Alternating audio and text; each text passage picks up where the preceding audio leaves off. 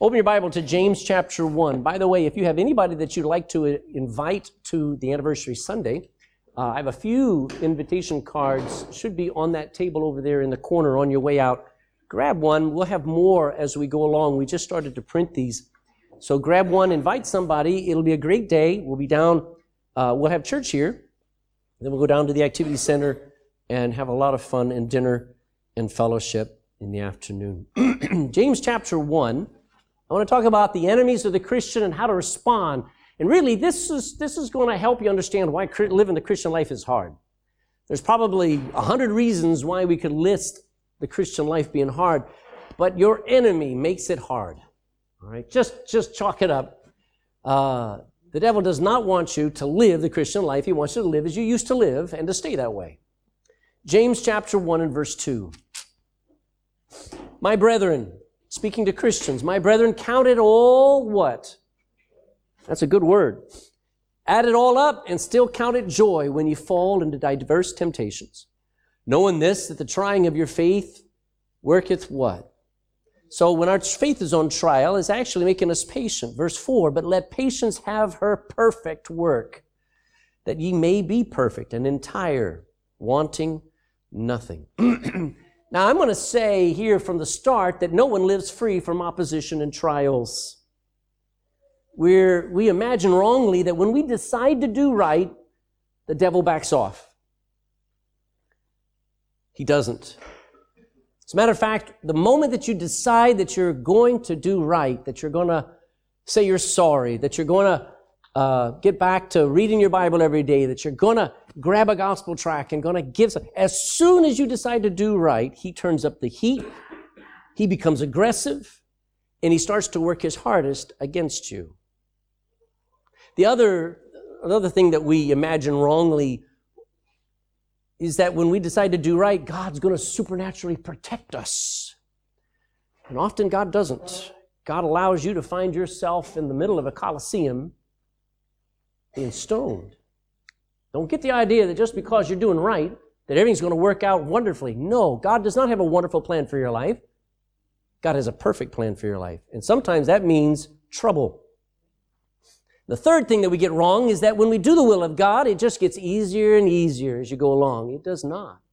I'm saved 37 years, and it is hard as ever to do right. As a matter of fact, it was easier when I was young. Amen? Now it costs me more to do right. So why do we expect opposition when we try to kick a ball into a net? Hmm? You just go out there onto the field, the kids are playing, and so you go and join them and say, I want to play. And so when you get ready to kick that ball, there's 850 guys coming at you. Why do we expect opposition when we try to kick a ball in a net? Why are we not upset when a bunch of opposing team members attempt to steal the ball when we're running with it on the end of a hurling stick? Why do we expect that? And yet, we don't expect persecution. Philipp, uh, sorry, 2 Timothy 3.12 promises, Yea, and all they that will live godly shall what? Suffer persecution. So, here's a great truth.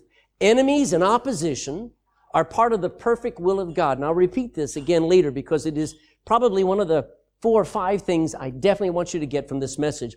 Enemies and opposition are part of the perfect will of God for every believer. None of us are changed for the better without trials. And no amount of effort can stop enemies from attacking. You say, why doesn't the devil leave me alone? I can't answer that, neither can you. All I know is this. No amount of your effort stops the devil from attacking. Here's the great truth. Your enemy will keep working on you until God says enough. And that's tough. I want the devil to leave. I want the devil to stop. I want the devil to be defeated. Well, one day he will be. But until that day, if he's working on you, you can't tell him to leave. You can't stop him because the moment that he does go quiet, he's planning on coming again from another direction. So, instead of being deceived by the world about opposition, that, oh, the Christian life is so wonderful, spoken by people with diamond rings on all fingers. Don't believe that. We are building our homes and our lives in the midst of an enemy. Go to Nehemiah, where we're going to spend our time this morning. Nehemiah. I don't know if you realize it or not, but the Christian life is a battle. Ezra, Nehemiah, Esther. Ezra, written uh, about the rebuilding of the temple. Nehemiah, written about the rebuilding of the city walls. Nehemiah chapter 4 in verse 7.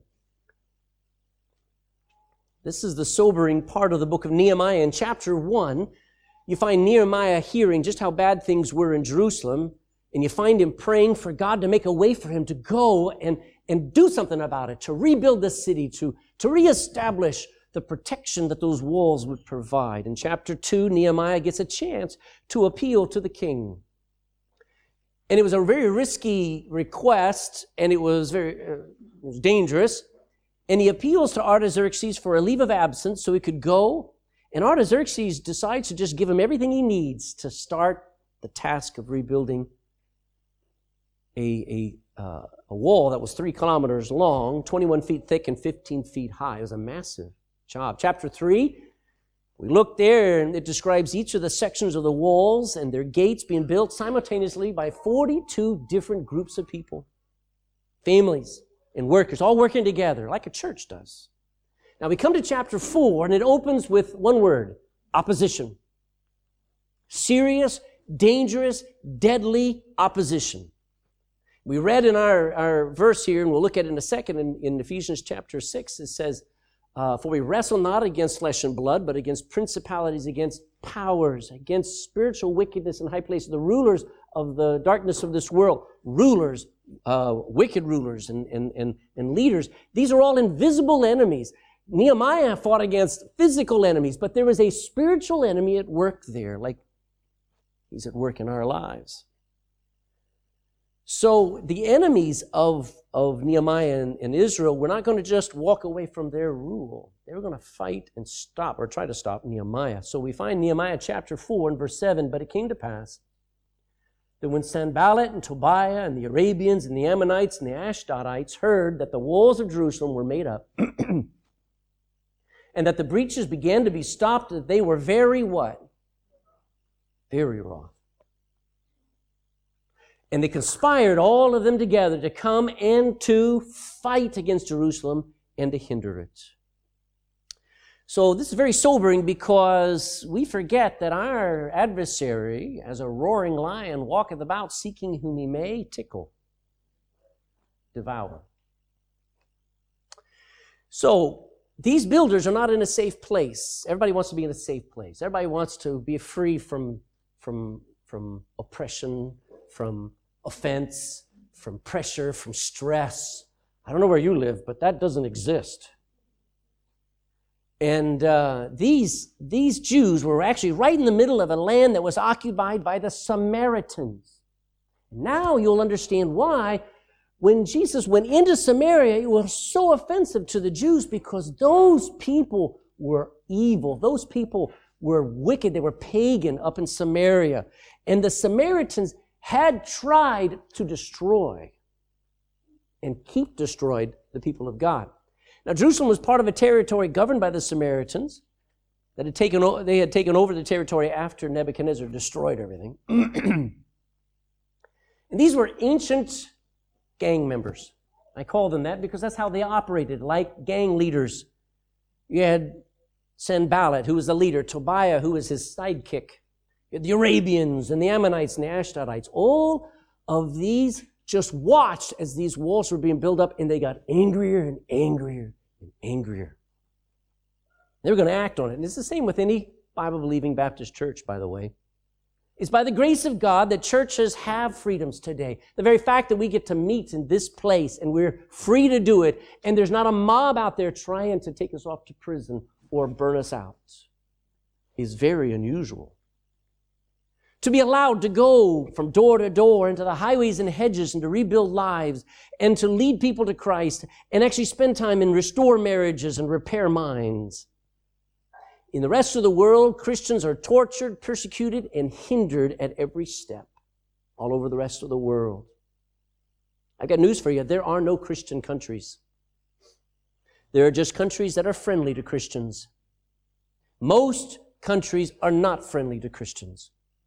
And even the countries that are friendly right now and tolerant of the Bible won't be for much longer. So be it. You know what we need to do? Keep building. Keep doing like these Jews did. Go back to verse 6. I want you to see, so built we the wall. They're surrounded by enemies. They're under threat. They're in danger, and they kept right on building. That's a good motto. Keep building. Your marriage is under attack. Your home is under attack. Your mind and your heart is under attack. Keep building.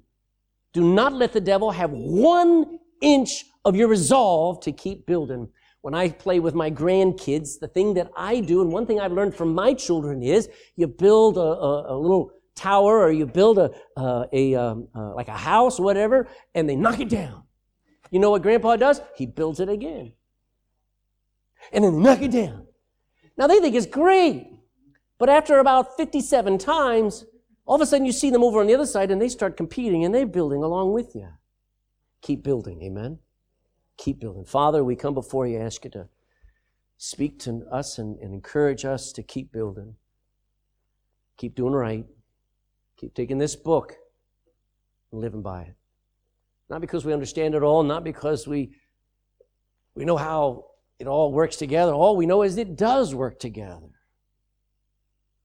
Lord, I pray that you give us just the, the tenacity, the stubbornness to stay the course. Because the devil would like to hinder. The devil would like to slow us down, hinder, get us to quit. So give us a resolve. Help us to learn how to respond to demonic attack today. In Jesus' name, amen. Now, there is a reality. This, these, I love these guys. That's Sanballat and, and Tobiah. Was dug up in an old ancient, no, not really. Somebody did a cartoon of them.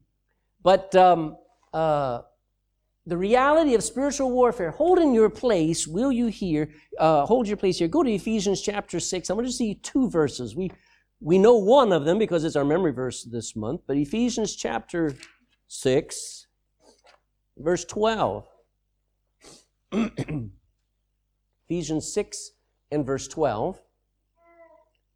Put on the, I'm in verse 11, sorry, verse 12. For we wrestle not against flesh and blood. So next time you're in an argument, realize not only are you dealing with flesh and blood, but your battle is not with them, but against a principal power, a power that's over them at that moment, that is behind them, and they don't even know it, but against principalities, against powers. And when we say power, we're talking like electric power that will fry you. We're not dealing with a little bitty tiny how many of you ever taken a little 9 volt battery? How many of you know what a 9 volt battery is even? If you take a 9 volt battery as a kid, we'd have fun.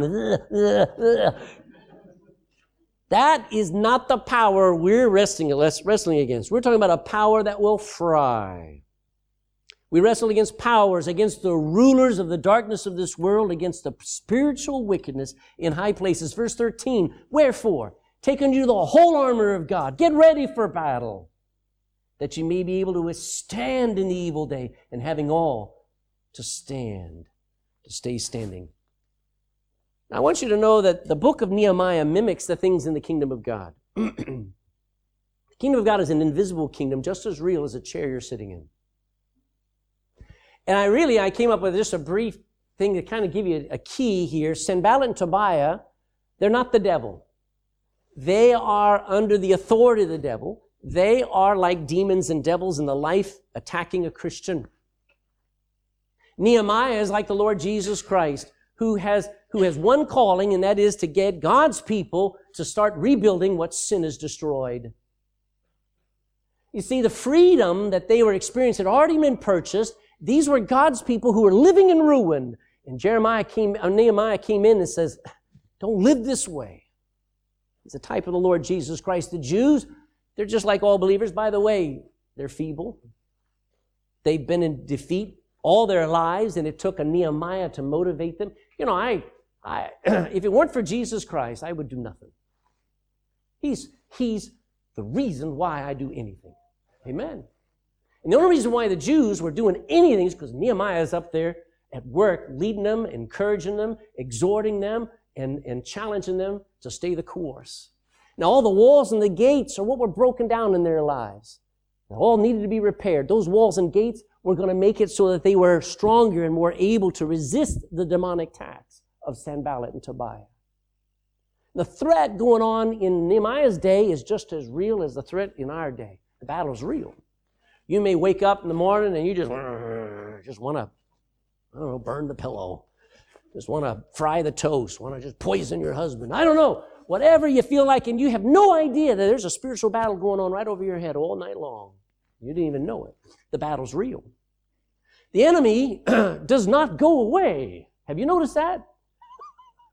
I, the, the first two weeks of my salvation, I was living on cloud nine. I thought I could do no more sin. I was wrong. I thought the devil's going to leave me alone. I just, nobody had, nobody told me all that, but I just imagined I, I, I'm, I'm in victory, and I was, but I thought I would never face another battle again. Boy, was I wrong. Folks, the enemy does never go away. He goes quiet for a little while. And when the devil's quiet, what's he doing? He's stalking. He's not defeated, folks. If he can find a weak spot in your armor, he'll get it. And if he doesn't do it today, he'll work on it tomorrow till the day you die. And that's, that's revolutionary for some people because they don't understand why am I having so many problems? Because you have an enemy. So we are wrestling not to defeat the devil. I wish I could, I wish I could defeat him. I'm not that powerful, neither are you. I am, like we just read there, I put on the whole armor of God so that when he comes, I stay standing. Amen? I do not go out, I'm going to defeat the devil today. Can you imagine how stupid that statement is? You know what your goal is? Stay standing, stay building, stay forward. We wrestling, we wrestle these things to keep them at bay so we can rebuild. so here's the important um, uh, truth for us to understand. Um, the devil wants to destroy you. Bible says that the thief cometh not but for to steal and to kill and to destroy. That's his only goal for your life. If you if you have any good going on in your life and you're not saved or you're carnal, let me tell you, it's a trap. Amen. So um, I want I want the, the blessings of God, yes, but I want the will of God more. Because the will of God may put me right in the battle zone and I just want to stay standing. Does that make sense to anybody? All right. Anyway, the enemies of the Christian, how to respond. Go back to Nehemiah chapter 4. I want to, uh, as, we, as we get here, I want to read the first 12 verses and then we're going to look at what our enemies have been doing and what they plan. Nehemiah chapter 4, verses 1 to 12. But it came to pass when Sanballat heard that we builded the wall, he was wroth, and he took great indignation and mocked the Jews. And he spake before his brethren in the army of Samaria and said, What do these feeble Jews? Will they fortify themselves? Will they sacrifice? Will they make an end in a day? Will they revive the stones out of the heaps of the rubbish which are burned? Chapter 4, verse 3 now. Now Tobiah the Ammonite was by him, and he said, even that which they build, if a fox go up, he shall even break down their stone wall. Hear, O our God. This is Nehemiah now. For we are despised and turn their reproach upon their own head.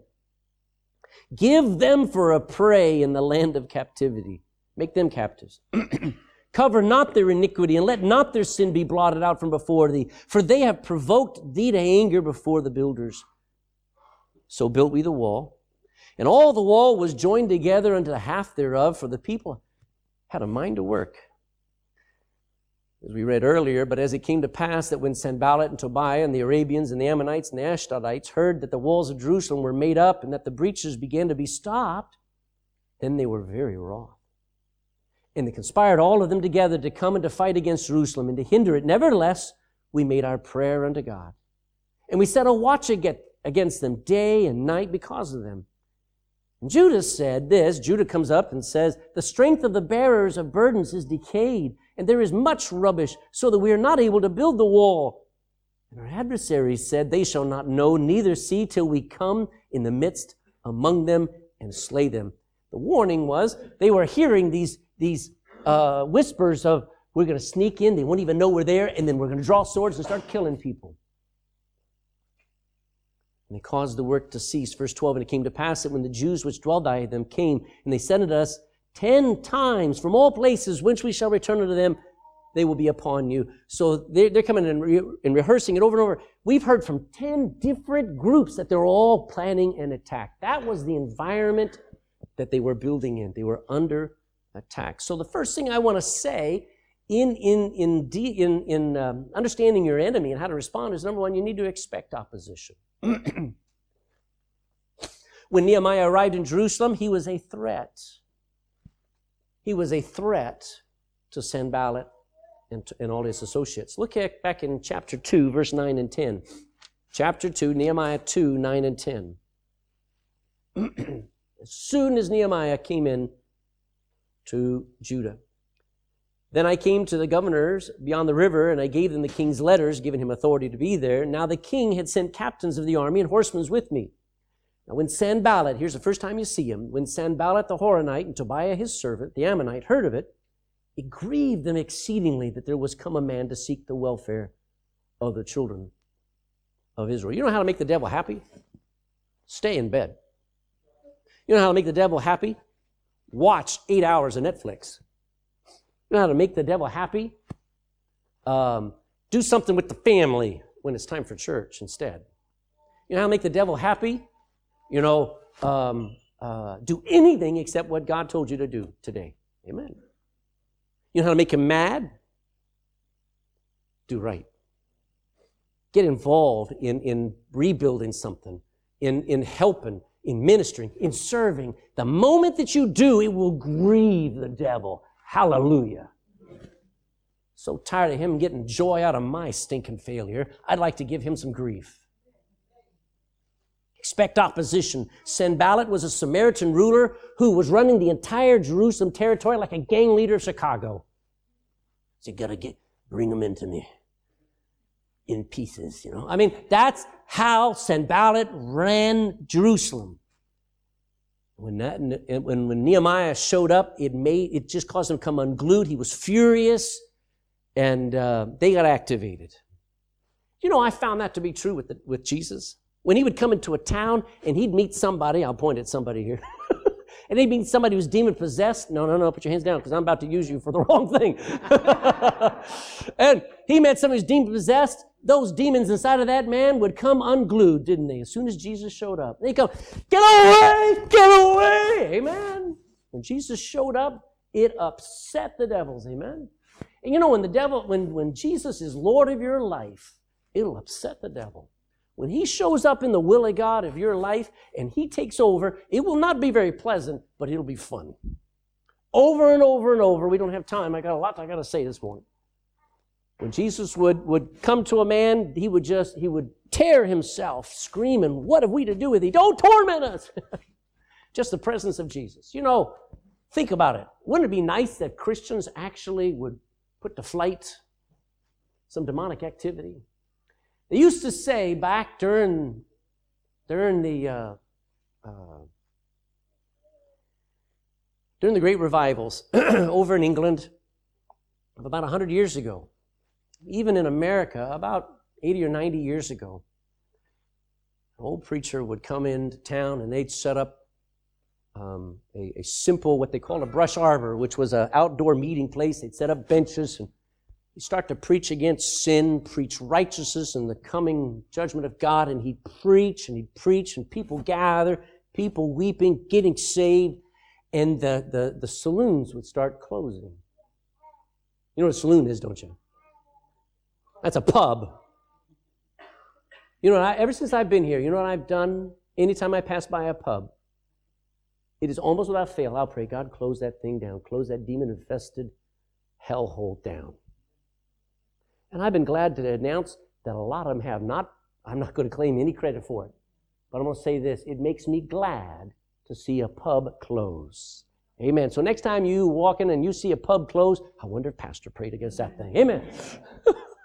You know, it ought to be so that when Christians set up a church, that the pubs move out of town. Amen. Amen. We ought to have an effect. Now, there are five truths about opposition I need you to understand. Number one, you experience troubles, obstacles in the will of God, or at least in the direction of the will of God.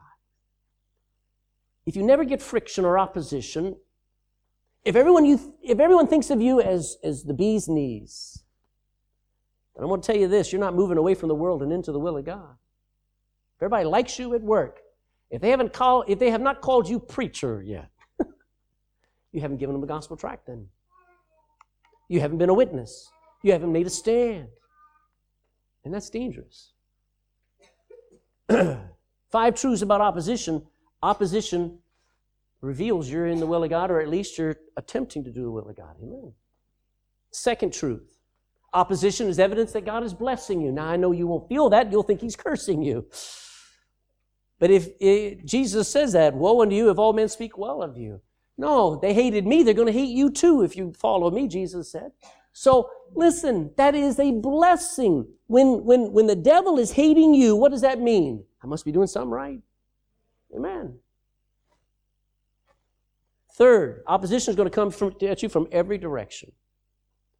It's going to come from, from the enemies that are out there, but they'll even come from your own house.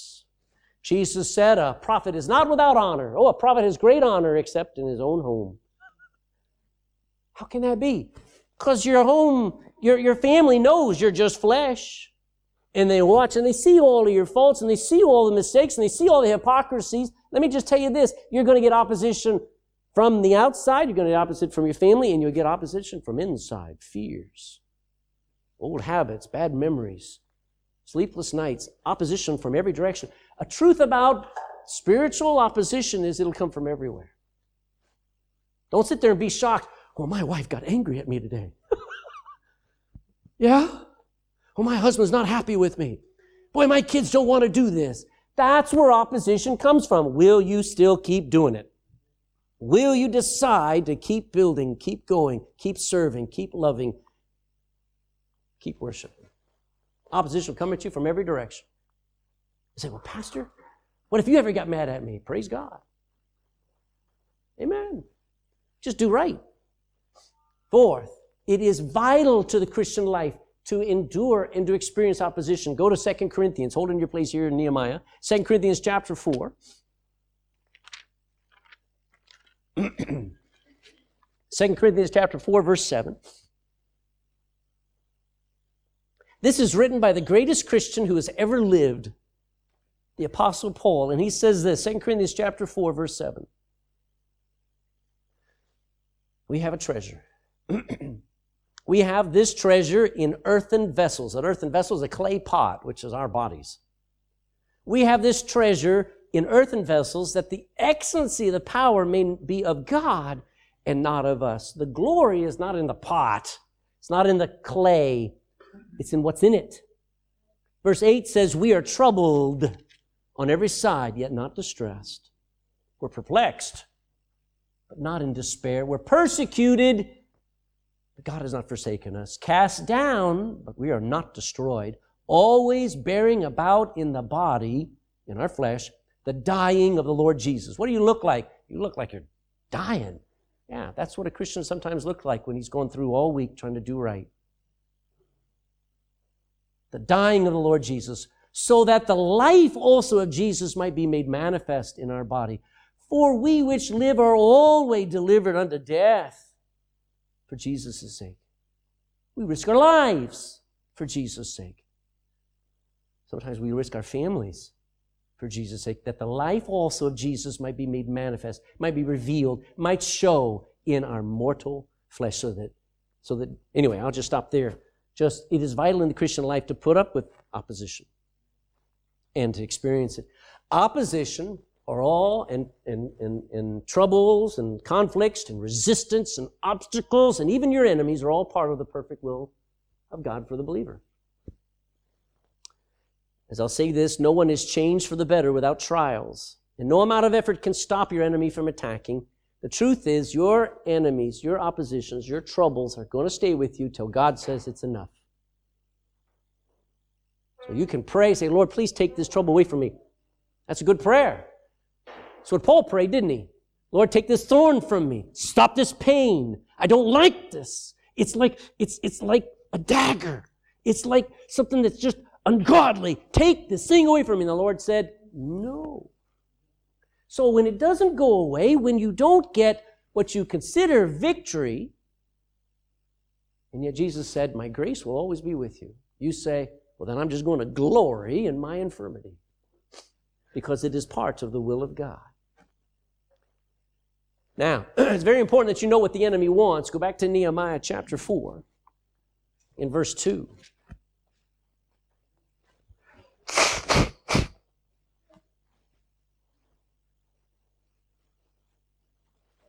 Nehemiah chapter 4. Five things that the devil wants. Chapter 4 and verse 2 And he spake before his brethren, this is Sanballat. He spake before his brethren, the army and the army of Samaria, and said, What do these feeble Jews? Will they fortify themselves? Will they sacrifice? Will they make an end in a day? Will they revive the stones out of the heaps of the rubbish which are burned? But Tobiah the Ammonite was by him, and he said, Even that which they build, if a fox go up, he shall even break down their stone wall. You know what the end, you know, you know what Sanballat and Tobiah wanted to do with the Jews? Wanted to keep them weak and dependent upon them for everything. um, it's always been the same, but we were so dependent upon our friends. We, we, we needed our friends' approval. We got our hair cut based on what our friends thought was cool. Remember that? You changed friends and your haircut changed. your clothes changed. By the way, your clothes usually are a reflection of how you think people think of you instead of what God thinks. Amen, amen, and amen. Think on that for a week. You, the way you dress is how you think people think of you. Don't do that. Find out what is right, what is modest, what is good, and live and dress for God. And your boss will respect you more. People who got piercings all over their face, and they they they got uh, Rastafarian locks in their hair, and they got um, they got sandals and shorts, and they go in and says, "I want want I want to work for you," and the boss says, "You know, I may need to hire you, but I don't want to." Because I like to have somebody who has a respect for the boss, respect for the office, and respect for himself. Amen. Now that's that's almost politically incorrect to say, but let me tell you this: how you dress reflects who you're trying to honor. Why did I get on that? I don't know why I say something. So I just. Mm. What does the enemy want? The enemy wants you looking like the devil, talking like the devil, living like the devil. He wants you weak, independent. Notice how they talk about these feeble Jews, and they were feeble. Don't you think for a second these were mighty, awesome. There was there was some some guy who caught like a 12 foot long shark, reeling it in, and they're showing off the shark. But everybody looking at it going, but look at the abs on the guy who caught the shark. Yeah, praise God.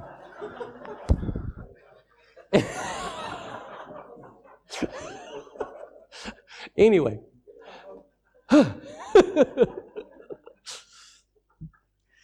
just, they just look at that strong man. Here's look. We we we forget just how weak and feeble we are. And we are. And the devil knows it. The issue is, are you going to stay that way? Because the devil would like to keep you weak and dependent upon a bottle. He'd like to keep you dependent upon your friends. He'd like you to keep you dependent upon all your viewers on YouTube or on Twitter or Instagram or Notagram or Billy Graham or anyway. Uh, the devil would like to keep you weak and dependent upon him instead of Jesus Christ. Amen. Wanted to keep their life in. They had, for 90 years, they had lived in ruin. They were used to waking up every day and walking around all the rubble everywhere. They had nothing but ruin that they lived in. You know, there are a lot of Christians that live that way to this day. From the time they get up to the time they go to bed at night, they go from heap after heap after heap, and they have no idea how to fix it. The devil wants to keep you there. The devil wants to keep you where you're in bondage to your past. Amen. He'd like to continue to rob God's people of every bit of worth they ever have, just like gangland. When you have a gang, you know what they promise? Protection. I promise you protection if you kind of keep under my dominion. And, and what Sanballat had was he had all of these people under his thumb, and his whole goal was to rob them of everything. If they ever raised any crops, he got half of it, if not more. Their kids were being raised by Samaritan teachers and by, by, um, uh, uh, by the world around them. And let me just tell you, the devil wants to keep Christians robbed. I don't know what happened, but Brother Eric and I talk about all the time. When I got saved, I got joy, and I haven't lost it. Now, I have my ups and downs, but I wonder, where's the joy in Christians? I know where it is. They've been robbed because what you got is priceless. What Jesus did for you ought to make you stand on that chair and go, Woo! Amen. And yet you're there going, oh, ain't no good. Somebody robbed you. And these people were constantly being robbed, and Sanballat said, Don't you upset the balance of power here. I'm in charge here. I wanted to bring great dishonor to God. you ever been embarrassed of a Christian? Usually it's yourself in the mirror, by the way. Think about think about what the devil wants. He wanted this city that had been a shining light, that had been the city of God, that had been the song of God's people, Jerusalem. The gates and the walls were known as beautiful. It was up on a hill. It was a light in the midst of such a dark area. And now it was nothing but rubble. It was nothing but ruin. It was nothing but an embarrassment. And Sanballat said, let's keep it that way and there are Christians, yes, you have fallen, you have messed up, you have believed a lie, you have been tricked, you have been crumbled. And the devil says, now stay down. Don't you dare stay down. You have no right to stay down. Because what the devil wants is to keep going. You see them? Ha ha ha, God, that is your child. Ha ha ha. You're an embarrassment. Now, thankfully, God's never embarrassed of us. Hallelujah. But the devil sure does know how to mock and bring reproach to God and dishonor to God. That's what he wants. He wants you to mess up and see you defeated and watch you just run off and just die. That's his goal. And then to remain, and he wants to remain in power. Did you know devils are just like politicians?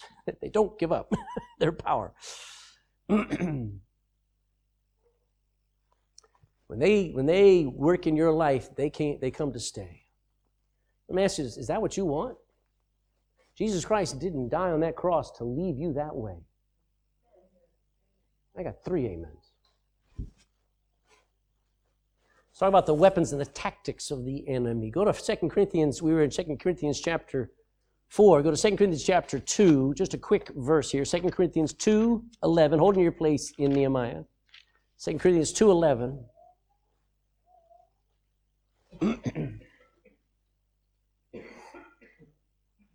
Corinthians 2:11 lest Satan should get an advantage of us. Now that's a wrestling term. Now I can't do it because I'd get hurt. But if I had somebody up here wrestling with me, unless it's Dan, then we both get hurt. But but when you're wrestling, there's a there's a an equality of, of, of activity until somebody gets the advantage and puts them off off balance and takes them down. And the devil comes at you and he's looking for that advantage in your life so that he can trip you and knock you down and hold you against the mat. So Paul says, lest Satan should get an advantage of us, for we are not ignorant of his devices. Now, a boxer understands that, that he watches the films of his opponent. He studies while watching that opponent box somebody else, and he says, he's got a weak left. He's always protecting his side. He's, he's not good at his right hand undercut. And so he knows, I know the tactics of my enemy because I know what he'll use against me. And when you come to these, these chapters in the Bible, God is not just giving you bits of history. He's giving you what the devil uses to bring you down. And the first thing you'll find back there in Nehemiah is he uses bullying and ridicule. Read again chapter 4, verse 1. And it came to pass that when Sanballat heard that we builded the wall, he was wroth and he took great indignation and he mocked the Jews. Listen how he mocks. he spake before all of his brethren. He's, he's, it's, it's just like a big schoolyard. All the kids are gathered listening to this bully as he mocks you. And he spake before his brethren and the army, the entire army of Samaria, and said, What do these feeble Jews? Will they actually fortify themselves? Will they sacrifice again? Will they make an end in a day? Are they ever going to finish this thing? Will they revive the stones out of the heaps of the rubbish which are burned? One thing I've noticed about the devil, he's a questioner. Are you really going to go through with this thing? Are you really going to stay with this promise? Are you really going to do right? The devil's a question. Are you really the Son of God? That's how he approached Jesus. Did God really say not to touch? He's a questioner. Verse 3 And Tobiah the Ammonite was by him and said, Even that which they build, if a fox go up, that little fox will even break down the entire stone wall. Now, whether you understand or not, but bullying and ridicule is not a weak tactic. No matter how strong people think they are, one criticism can often crumble most people. Many children grow up with their parents constantly ridiculing them. You are ugly. You are an accident. Bullying. Satan is an accuser. He's a mocker, a scorner, a scoffer. He's a bully. Amen. And when he shows up in your life, that's how we feel. And whatever he says, we tend to believe. And it paralyzes us. So your friends will say, You, you, you go to that cult? You're, you're, you you, you actually have a Bible in your pack at school? Dean's, uh, Dean's one of those cultish. What are they doing? They're bullying you. Did you know it's okay to bully a Christian? It's not okay to bully anybody else these days. You know, when Eric and I were kids, it was okay to bully anybody as long as you did it equally.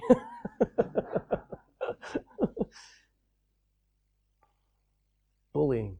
And you may not realize it, but the devil bullies you constantly. I'm talking about this, constantly bringing up stuff in your past, constantly demeaning you. Stuff going through your head, you'd be embarrassed if it got out. Amen? Second thing they do is they outnumber. Look back there in chapter 2, verse 9. This is funny. Nehemiah 2 9. Then I came to the governors beyond the river. This is Nehemiah. He's showing up there in Jerusalem, and he gave them the king's letters. Now the king had sent captains of the army and horsemen with me. Verse 10. When Sanballat the Horonite and Tobiah his servant, the Ammonite, heard of it, it grieved them. So we only have two there who are actually noticing Nehemiah show up. Go down to verse 19 now. But when Sanballat the Horonite and Tobiah the servant, the Ammonite, and, oh, here's a new guy, Geshem the Arabian, heard of it. So they went and they got a third guy. Going back to chapter 4, verse 1. Came to pass that when Sanballat heard that we built the wall, he was wroth. He took great indignation, mocked the Jews, and he spake before his brethren. He's got his family there, and he's got an army of Samaria. Look down to verse 7. It came to pass that when Sanballat and Tobiah, oh, now we got more Arabians and Ammonites, the Ashdodites, heard, what is going on? They're trying to outnumber them. I have been in discussions where I start giving the gospel to somebody and three people are at the door. Then five. Uh, now, I don't mind that, but most people, it quickly overwhelms you and you go, ah, I got to go, my mom's calling. yeah. You know, when you're the only Bible believing Christian at school or at work trying to give out a gospel tract and everybody's out there threatening to fire you, you learn to choose sides, whether you're going to shut up or you're going to keep standing. Amen. Bullying, outnumbering. There's nobody. You can't do that. There are 400 of us against you. His other time, he'll focus on all the wrong things. Now, this is this is very important because this is what got me thinking about this whole portion because this is where we live. Remember, they're, they're sitting on the piles of stones of failure and they were failures. Their parents were failures. Their grandparents were failures. Do you understand? They had, this, this was not an attack of the devil. This was an open door to the devil. When they sinned against God and they turned their back on God generations before and they started themselves to, to worship idols and started themselves to live just for self and live for sex and live for, for money and they lived without God, Nebuchadnezzar came in there and destroyed everything. And it was of God. And there they are living in failure. You know what the devil does? He reminds you of it. That is a tactic of the devil. You know, when, when the children of Israel, I wish I had more room here. When the children of Israel gathered on one hillside and the, and the Philistines were gathered on the other side, there was a valley in between. There was, there was an equal number. They were not actually told how many people there, but it was one for one. They probably could have easily just gone in and wiped out the Philistines. But down came this big giant named Goliath. And Goliath got down and he says, Everybody, focus on me. And he's up there and he's terrifying that entire army. They should have just said, Let's get him. But instead, this one giant in the middle of the valley crying out, Send me out a man. And they all went, They're focusing on one guy instead of on the victory. And the devil will get you to focus on your past and on your failures. Let me tell you, don't you dare go there. You know, God doesn't. God does not live in your past. God does not constantly, here, dig up all the manure of your past and dump it in your lap and go, now deal with it. Aren't you glad God doesn't do that? These people had lived in ruin and failure for the past 160 years, and the devil loves reminding God's people of their failures. God doesn't. All those constant memories of your past sins and your failures did not come from God. Amen. They are to be learned from, and then they are to be put under the blood. Amen. Focus on the wrong things like your past failures, like all the rubbish everywhere. Now listen, the rubbish did need to be removed. Couldn't, you can't ignore piles of stone and masonry that needed to be worked, that needed to be cleared away. But if you just focus on all the things that you have to do, will never get you out of the bondage of do. There are two kinds of do in that, but I'm not going to describe the second one. Nobody got that. Oh, that was a good joke. That was great. Focus it. Hey, come on. Focus on all your attention, all the ruin and the rubbish of your life will not get you free. Like, focus on all the bad decisions you've made.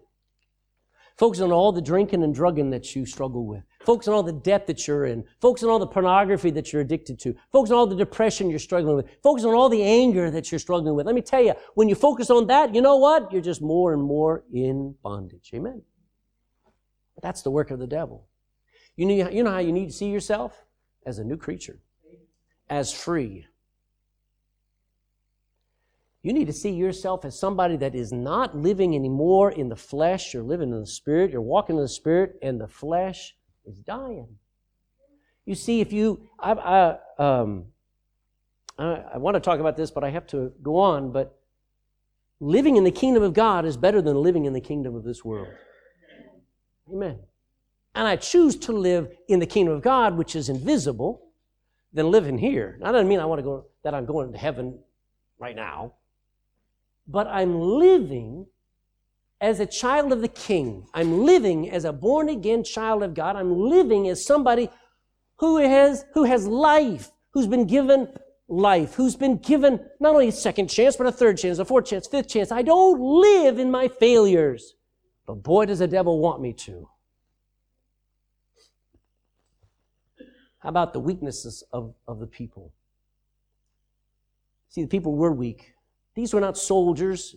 These people weren't prepared for battle. They were family men. They were mothers and dads and sons and daughters. And the devil will spend his time trying to get you to only believe in your weakness. I, I can't do that. I can't teach. I can't preach. I can't. Listen, I loved Brother um, uh, Brother Sloan. I mean, what was that symbol he was using? when he had, when he was asked to speak, everybody knows that one sign language. Amen. Eh, none of us are able. So the devil would love to remind you, you're not able to do such and such. It's a wrong focus. When did anyone's strength ever deliver them from the devil? Didn't do it in David's day. You know what David trusted in? Oh, a stone. Yeah, you think the stone like a four ton throwing a car at, at. No, it was a small stone in a sling, slung by faith, and God brought him down. When was the last time you never find in the Bible somebody with strength? You have one guy acting like it. His name was Samson, but he wasn't his strength. He said, Look at this jawbone.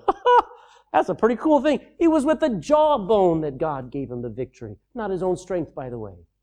So next time the devil reminds you about how weak you are, remind him one day he will be pitiful. How fragile all our accomplishments really are. You know, when Tobias says, Look at that wall, it's, it's barely holding up. If a fox butted up against it, it would fall over, which was probably right. You know, our best efforts will never be sufficient. You know how many times I've come away from a message on a Sunday morning or a Sunday night, and I come and I go, What a cow. What a waste. And I look at my wife and I say, Don't say it.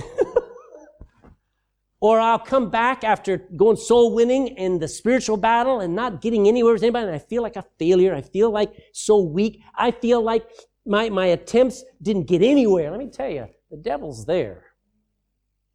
You know what God is doing? He was faithful. Amen. Your accomplishments will always, always be miracles, not self built. Amen, amen. So if somebody points out and says, that church is so fragile, those Christians are so, yeah, all we need is a little bit of pressure and half of them will disappear. That maybe is true. That maybe is true. But let me tell you this I'm going to build anyway. Amen? And all the work. This is how we feel. all the work that's left to do. You know, all the people had a great start. They had such, but they had such a long way to go.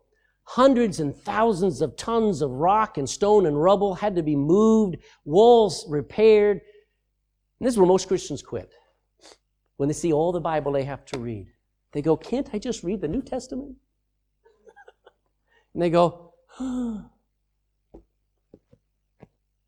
When they think about all the soul winning they need to be involved in. When they think of all the work they need to do on their mouth and their tongue and their way of talking. When they think of all the work that needs to be done on their schedule and their habits and their priorities and their laziness. When they get focused on all the words of humiliating apologies and sorrows that they need to express, that's when people quit. They go, I can't do it. Too much work. Amen? You know, when an athlete sees the opposition mounting and getting ready on the line, you know, an athlete decides, let's go get him. Let's do that too. When the opposition surrounds and gets us to see just how far it is to the goal, you look at your teammates, the other Christians, you say, let's get it done. Amen. Don't let how big the task is, don't how, let how hard it may be say anything to you because it's not by might, it's not by power, but it's always by God's Spirit, saith the Lord. God will get us through. now, I'm just going to say the last two things here real quick before we finish up here. The other two things that the devil uses is terror. Remember, there's an army surrounding them now. And if there's anything the devil, devil doesn't even have to fight to, to win over your life. You know what he uses? It's a four-letter word. What does the devil use to defeat most Christians? F-E-A-R, fear. So terror, that's why they call these guys terrorists, because they strike fear in, in entire nations. And he uses one other thing, and that is he will try to get the leadership to compromise. We'll have to deal with that in chapter 6, but when nothing else was working, Sanballat and Tobiah in chapter 6, they go for the head. And you know what most churches have done today, Brother Dan? They have demoted Jesus from a holy God to a buddy, to somebody who understands homosexuality, and somebody who just loves us as we are. No, he takes you as you are, but he makes you like him.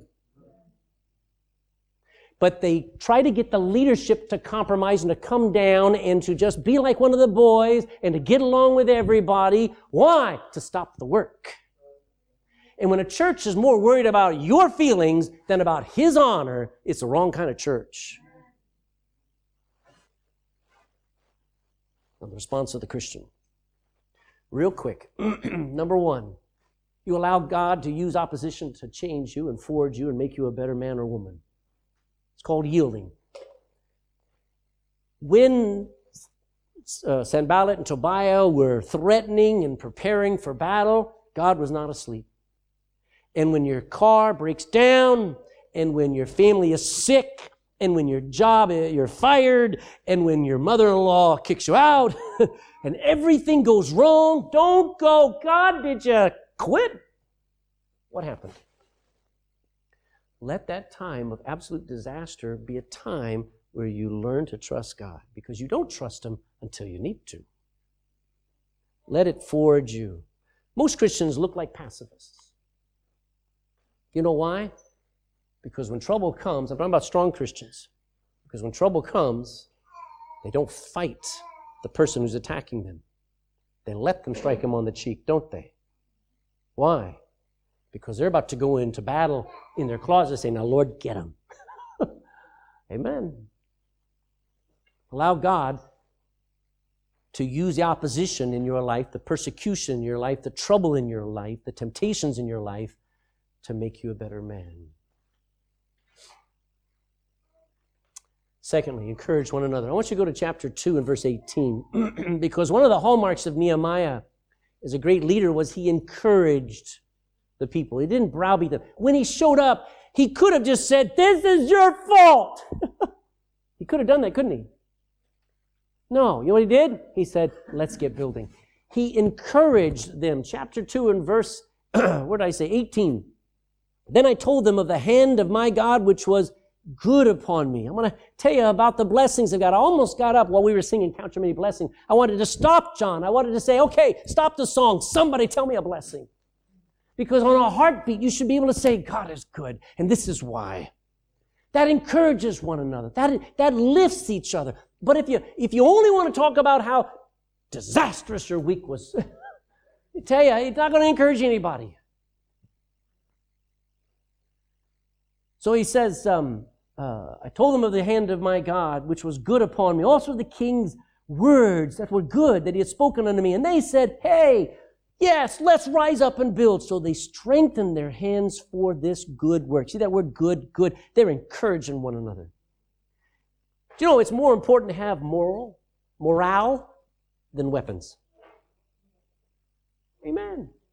How many times have you heard of battles where the morale of the smaller army won the victory over all the best weapons. Let me tell you, in our church, you better be very careful about pulling each other down and about demeaning. You know, Pastor went 15 minutes over today. What else is there's nothing new about that. Don't don't do it, folks. Encourage one another. Ladies, encourage your husbands. I know you have every reason and right to point out every one of his errors, but rally them. Gentlemen, rally your wife, encourage your wife, believe in her, help her grow, and help her to succeed. Listen, a good word, a kind word, an encouraging word is a stab in the devil's gut. Proverbs 12:25 says, "Heaviness in the heart of man maketh it stoop, but a good word maketh it glad." Proverbs 12:18, there was there is that speaketh like the piercings of a sword. Somebody said some, but the tongue of the wise is health. Proverbs 16:24, pleasant words are as an honeycomb, sweet to the soul, and health to the bones. Ephesians 4:29 says, "Let no corrupt communication proceed out of your mouth. Let it never get out of your mouth, but only that which is good to the use of edifying, encouraging, that it may minister grace to the hearers." Encourage one another. That's how you respond. That's when the devil attacks, you need to, you need to rally, encourage one another. You need to allow, listen, this is coming. If opposition and persecution ever comes into your life, realize that's what God wants in your life right now. I don't like it. Then just start being a blessing one another, encourage one another, because the fight will probably get thicker before it's over. Third, believe God instead of the enemy. That's all Nehemiah kept doing. He's saying, God is with us. God is God brought us here. Let's do it. This is this is for God. This is by God. Let's do it. And believe God because we sing it. Faith is the victory. Fourthly, choose a clear side. He says there in chapter 2, verse 20, Then answered I them, talking about Sanballat and Tobiah, and I said unto them, The God of heaven, He will prosper us. I'm trusting Him.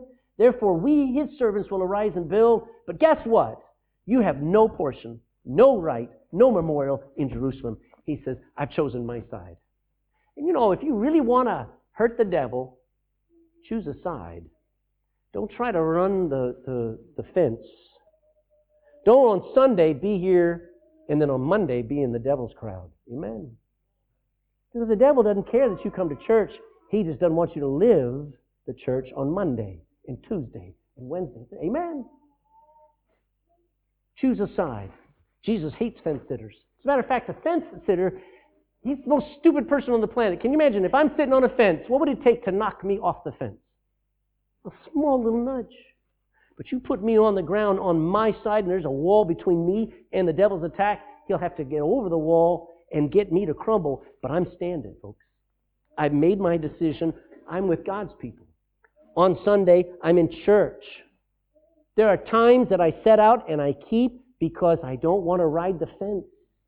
I made a decision a long time ago. I am against sin, whether it's homosexual or pornography or lying or cheating or laziness. And if it's in my life, I've chosen the side, I must get it out because I've chosen my side. Amen. You know what that does to the devil? It hurts him. Rebuke the enemy. Now, this is something we don't normally do very often, but we spend more time rebuking each other and rebuke people who hurt us. And so everybody has a victim complex. Everyone is offended. And everyone is hurt. And you find everyone blasting everyone else for everything that is wrong. How about rebuking the devil for once? How about just saying, Devil, you're not going to get in this marriage. You're not going to get into this discussion. You're not going to win today. Amen. You know, at Jude chapter 1, verse 9, it says, Not even Michael the archangel wrestled with Satan. You know what he did? He said, The Lord's going to rebuke you, buddy. Fighting over the body of Moses. There's, there, there is a power in, in, now the devil's not afraid of you, but he needs to know that you're standing up to him. Amen. Rebuke the enemy. And that's what, over and over, you find Nehemiah doing that. Um, build anyway. I love that. Chapter 3, you find Eliashib starting to build, and in chapter 4, verse 6, it says, uh, So we built the wall. One of the greatest responses to any critic is just go ahead anyway and build what God has told you to build. You know, on Sunday morning, I hear it all the time. Uh, somebody says, Oh, we had a fight on our way to church today. Amen. But you got to church. You came anyway. Amen. I, I know that happens. I somebody says, "Oh man, I just I woke up and I just wanted I just wanted to turn over and die, but I'm here." Amen. Just just do right anyway, because that hurts the devil. That's what Job did. Job was not going to curse God. He wasn't going to quit. He was going to, even in the ash heap, he said, Blessed be his name. Build anyway. Pray through every complaint. The more that Sanballat and Tobiah attacked, you know, you find Nehemiah chapter 4, verse 3, Tobiah, he's mocking him, saying, A fox will knock over the entire wall. Verse 4, you know what Nehemiah did? Hear, O our God. You know what he's doing? He's calling in air support. We call it prayer support. Instead of him saying, You're a bully, Sanballat, I hate you. That's flesh and flesh. You know what he says? I'm going to call in help. Just like a soldier in the middle of a battlefield, can't get any further. He calls up headquarters and he says, Command, we need air support. We need some serious firepower coming over our heads and knocking out the enemy. And that's what prayer does. Nehemiah was a praying man. More than he was an action man, he was a praying man. And lastly, set a watch. In verse 9, it says this Nevertheless, we made our prayer unto God, and we set a watch against them day and night because of them. Too many Christians are totally ignorant of the devices, we'd call it the devisings, or the schemes and the plans of the devil. They're ignorant of it. They just go, Why is it that nothing is working in my family? Why is it that I can't get a job? Why is it this going wrong? They're unaware, they're not watchful. Paul calls it being circumspect. Jesus took his disciples into the Garden of Gethsemane. He says, Guys, watch and pray. What are they watching? Watching how the devil is about to attack. And where are they going to attack? Putting them to sleep and then causing Jesus to struggle against oppression and demonic attack. And they were unaware of it, they didn't even see it. You know what church is? Church is me trying to rally you to open your eyes to the demonic work going on and for you to say, I got to stand. You know, when the pastor starts saying, I don't know how many of you watched Eurovision, I don't want to embarrass you, but I'm embarrassed of Ireland. Amen. You ought to be embarrassed of what they try to put on. I just, I just am sick. It's the worship of the flesh. And when it, when it comes to, you know what, you, you need to have a pastor who warn you about letting your kids stay up and watch that filth. Amen. Oh, it's just innocent stuff. Yeah, it was back 20 years ago. It's not that way now. It's all political. It's to get two guys dancing around each other like they're boyfriends, and they were. It's to get everybody all used to just the new wave, the new progression, the new liberality. Let me tell you this. You need somebody up here who's blowing the horn saying, it's time to shut off the TV. It's time not to let that, unless you want your kids always constantly question, but is that okay? Is that okay? Don't you be upset at me because I am a watchman.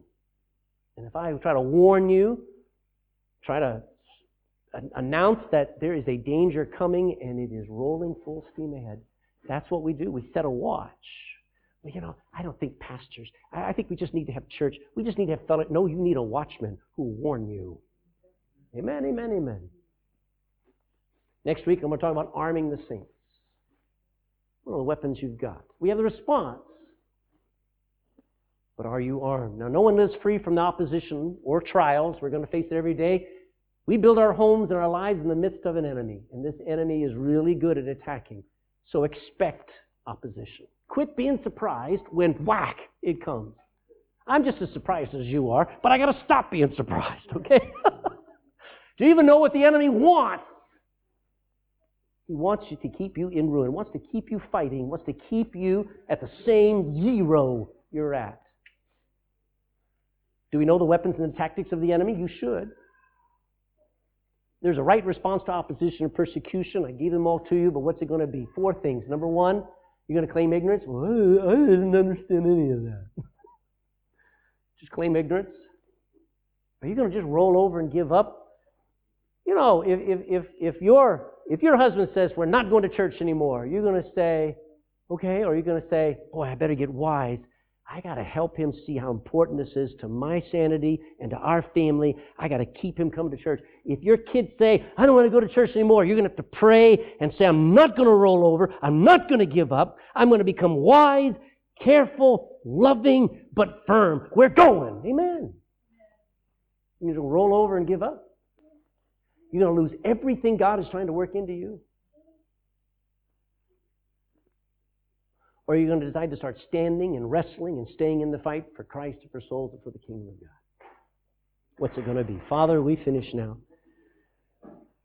But we're not finished. Because as we pray and as we bow, we know the devil is circling, trying to sneak in. He's planting time bombs.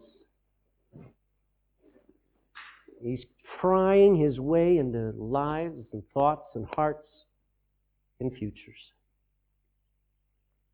Right now, Lord, we have a brief moment of, of respite, of peace, where we can, we can come before you and say, Lord, I've been focused on the wrong thing. I've been listening to a voice that's focused on my past, it's focused on my failures, that's focused on me instead of on you. And if I, like those Jews, if I would, they kept their eyes on Nehemiah, and it encouraged them and it rallied them and they got the job done. Lord, if I could just keep my eyes on Jesus. If I would not let the devil distract me onto the giants that are attacking or on the armies, on the demonic oppression, on the thoughts, on the memories, if I would just have the right focus, I could hurt the devil.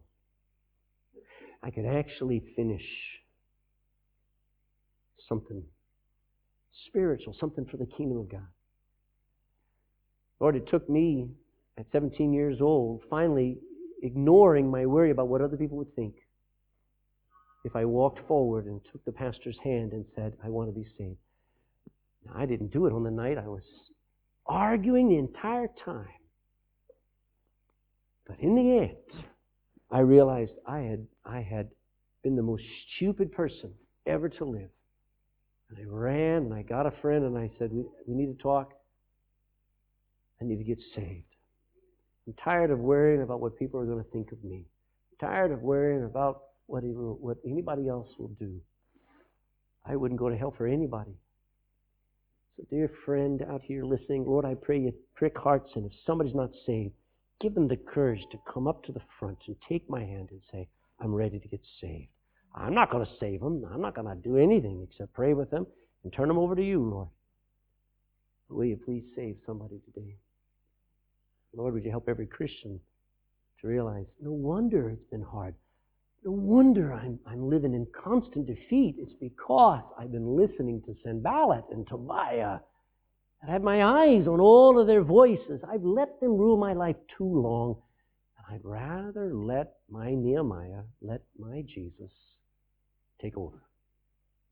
I'd rather start building and repairing. I'd rather do it right than, than wrong. So help us this morning take all this in and process it and live it in Jesus' name. Amen.